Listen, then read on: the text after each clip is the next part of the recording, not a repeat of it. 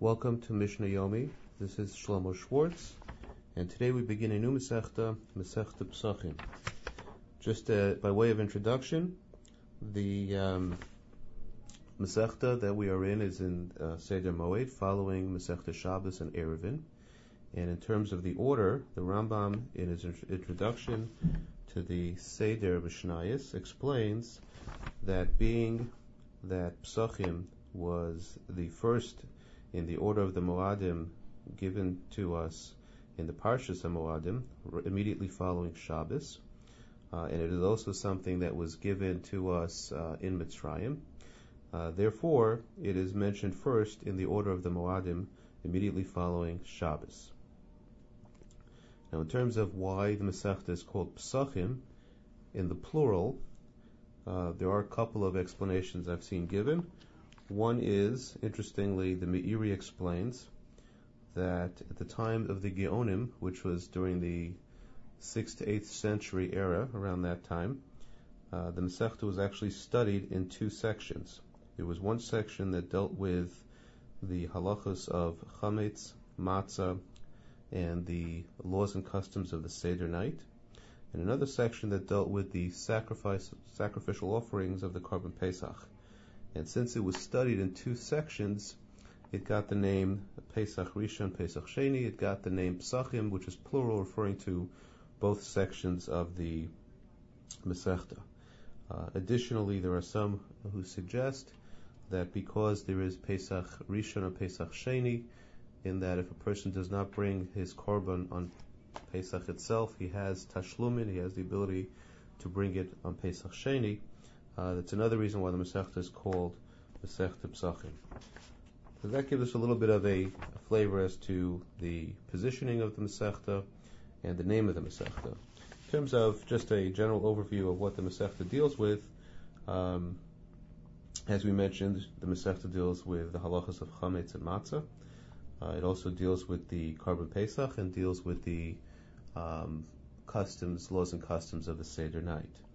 Terms of chametz, and that's really what the Masechta is going to start with, being that the halachos relating to chametz begin already before Pesach, because we have to get rid of the chametz before Pesach, and that's why the Masechta starts with the bedika. Uh, there are a number of different isurim relating to chametz. Number one, chametz um, on Pesach and even on erev Pesach after chatzos is, um, or earlier actually after then after chatzos is aser be'achila. You're not allowed to eat chametz. In addition, chametz is also aser behana. You're not allowed to benefit or have pleasure from it. And thirdly, uh, there's a strict uh, lav of lo chametz that you are not allowed to have chametz in your possession. So unlike many of the other isurim, where you're just simply not allowed to eat it, or maybe not have enough from it, chametz is very, very strict. As a result, the chachamim, uh, because it is strict in that you're not allowed to have chametz in your house, and also because chametz is a an isur, unlike other isurim where it's not usur all the time. Chametz is only usur during the period of Pesach, whereas the rest of the year, be both before and after Pesach, it's mutter. So the term used in Chazal is lo bedila in shemine.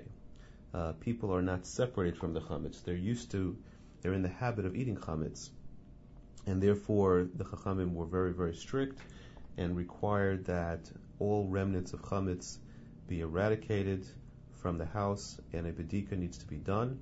It's actually based on a mitzvah in the Torah. The Torah says tashbisu sarmi betechem, that you should get rid of all the saor from your house the mitzvah of tashbisu is a machlokus exactly how you're mekayim tashbisu.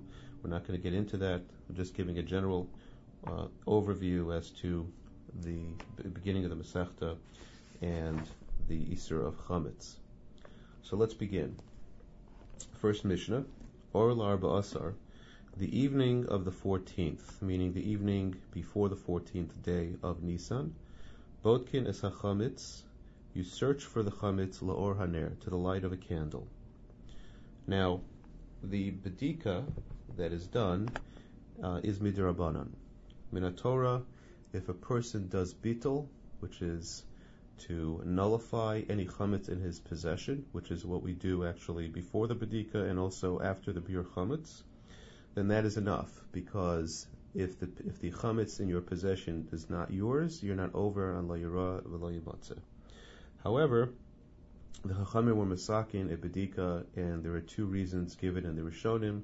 Rashi says the reason is that you should not be over bal yira bal so that if you were to find a piece of chametz on Pesach, even if you nullified it before Pesach, but you may find a, a good juicy piece of chametz and it may appeal to you on Pesach and it may entice you, and you may for that moment decide that you want to have this piece of chametz in your house for whatever reason, you want to hold on to it.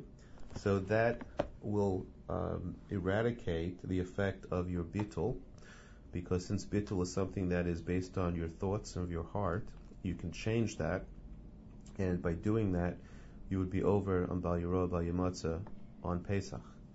That is the concern according to Rashi, and that's why the Chacham were misakin that you should search for the chametz and get rid of it, so you don't have that issue on Pesach. Tosfos, on the other hand, disagrees with Rashi and holds that the reason for Badika is that you shouldn't have it in the house, not because you shouldn't be over on Bal Yeroya, Bal Yamatzeh, but so that you shouldn't come to eat it on Pesach. Uh, for whatever reason, whether you learn with Rashi or Tosfos, the Chacham were Masakin Badikas Chametz, and they were Masakin it the evening of the 14th. Um, why in the evening? So the Gemara explains that A, that was a practical time because most people are home in the evening after a day's work. They're home, so they're available to do the Badika. And number two, there is an inyan of doing the Badika in front of a candle light. And because a candle shines uh, clearer during the nighttime in the dark than it would during the day, it doesn't have much of an impact during the day. So the Chachamim were for those two reasons that the Badika be done at night, the night before, the night of the 14th. Nevertheless, even though the second reason of the light shining brighter during the dark would seem to indicate that if you did not do a Badika at night and you did it the next morning, the day of the 14th, that you would not need a candle, the Chacham were misakin the Badika that it should be done with a candle regardless of whether you're doing it at night or during the day. Um, going back to the Mishnah, so the evening of the 14th, we do the bedika, we search for chametz to the light of a candle. One more point of observation, the Mishnah starts off referring to the evening of the 14th with the word or, rather than um, leil uh, or erev, referring to the evening. And some of the commentaries explain that because we are beginning a Masechta, the Masechta wanted to start off with a positive uh, term rather than use darkness. The Mishnah used a lashon of or to begin the Masechta with a positive uh, term. Kol makom she'en machnisin chometz. The Mishnah tells you a rule in terms of wanting to determine where you need to search for chametz, where you don't need to search for chametz. Says the Mishnah, any place where you do not generally bring chametz Ein tzarech bedika. You are not required to search for chametz in such places. So the, the Mishnah therefore asks a question. We know that there is a machlokes Beis Shammai Beis Hillel that if someone has a wine cellar, there's a machlokes as to which barrels of wine, how far into the cellar does one have to uh, search for chametz. And if we're saying now that places that you do not take chametz into, you do not need to do a bedika, why would why would there be machlokas regarding a wine cellar which people do not bring chametz into? Says the Mishnah, Velama Amru, and why did we say shtei shuros b'martev, two rows in a cellar, that there's a machlokas b'sham and how far in height and width and length do you have to search uh, the barrels in the cellar? Says the Mishnah, makom shemachnisim b'chametz. We're talking about a cellar where occasionally chametz is brought into the cellar. For example, uh, you're sitting at the meal and you run out of wine, or you want to bring a, a variety, a selection of wine, and you send somebody down to the cellar, and the person has some bread or some food in his hands, and that causes crumbs or food to be left in the cellar. That is the type of cellar we're referring to. But in Achinami, if in fact we're dealing with a cellar where you do not take chametz into, you would not have to do a bedikas chametz. In regard to the cellar, there's a machlokus, as I mentioned, Beis Shammai Omer Beis Shammai says, Shtei Shuras Apnei Kol Hamartiv. Beis Shammai is machmer as to how far you need to inspect, and he says it's two rows across the entire uh, width and breadth of the cellar. Ubesila Omer Beis Hillel says, Shtei Shuras Achitzonos. Yonis. He says it's the two rows, only the two rows that are in the front towards the top that face the ceiling. There's a machlokus in the Gemara exactly what Beis means and Beis Hillel means, but for the purposes of understanding the Mishnah, suffice it to say that they argue over how far in you have to inspect the cellar, and the main point of the Mishnah is to tell you that only cellars in which you um, occasionally you may bring in chametz, are you obligated to inspect? Otherwise, you would not have to inspect it. Okay, that ends Mishnah Aleph. Mishnah Beis. Says the Mishnah, how far do you need to be concerned with regard to inspecting?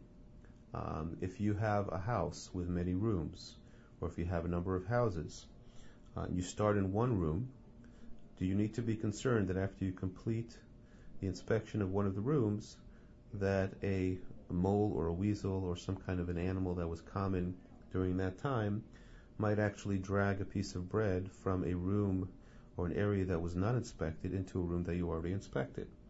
So how far do we need to be concerned? Says the Mishnah, Ein choshishin, you do not need to be concerned. Shema, maybe gerera chulda, uh, a chulder, a weasel or a mole, dragged a piece of chametz mibayis labayis from a house to a house, or mimakim lamakim, or from a place to a place, even within a house.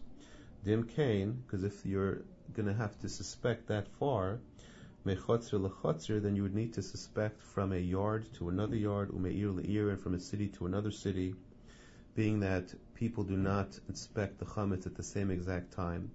So if your neighbor happens to inspect it after you or before you, and the timing is not exactly right, and you have to suspect that a, an animal like a mole or a weasel would drag chametz from one place to another, then there would be no end to our suspect, our suspicion, and there'd be no end to how much or how many times we'd have to inspect the homes, and therefore it's not practical um, and not possible to uh, satisfy uh, this type of a concern, and it's a far-fetched concern, and therefore the Mishnah says um, you do not have to be choshesh for it, you don't have to suspect for, for such a such a thing, because imkain mechotzer lechotzer that you would have to be sus- suspicious that it may go from yard to yard or from city to city, and in that case, ein ladover sof, there would be no end to how many times you would have to do the bedika. Um, this is the end of our first two Mishnayos. Uh, we look forward to continuing with you Mishnah Gimel. Thank you.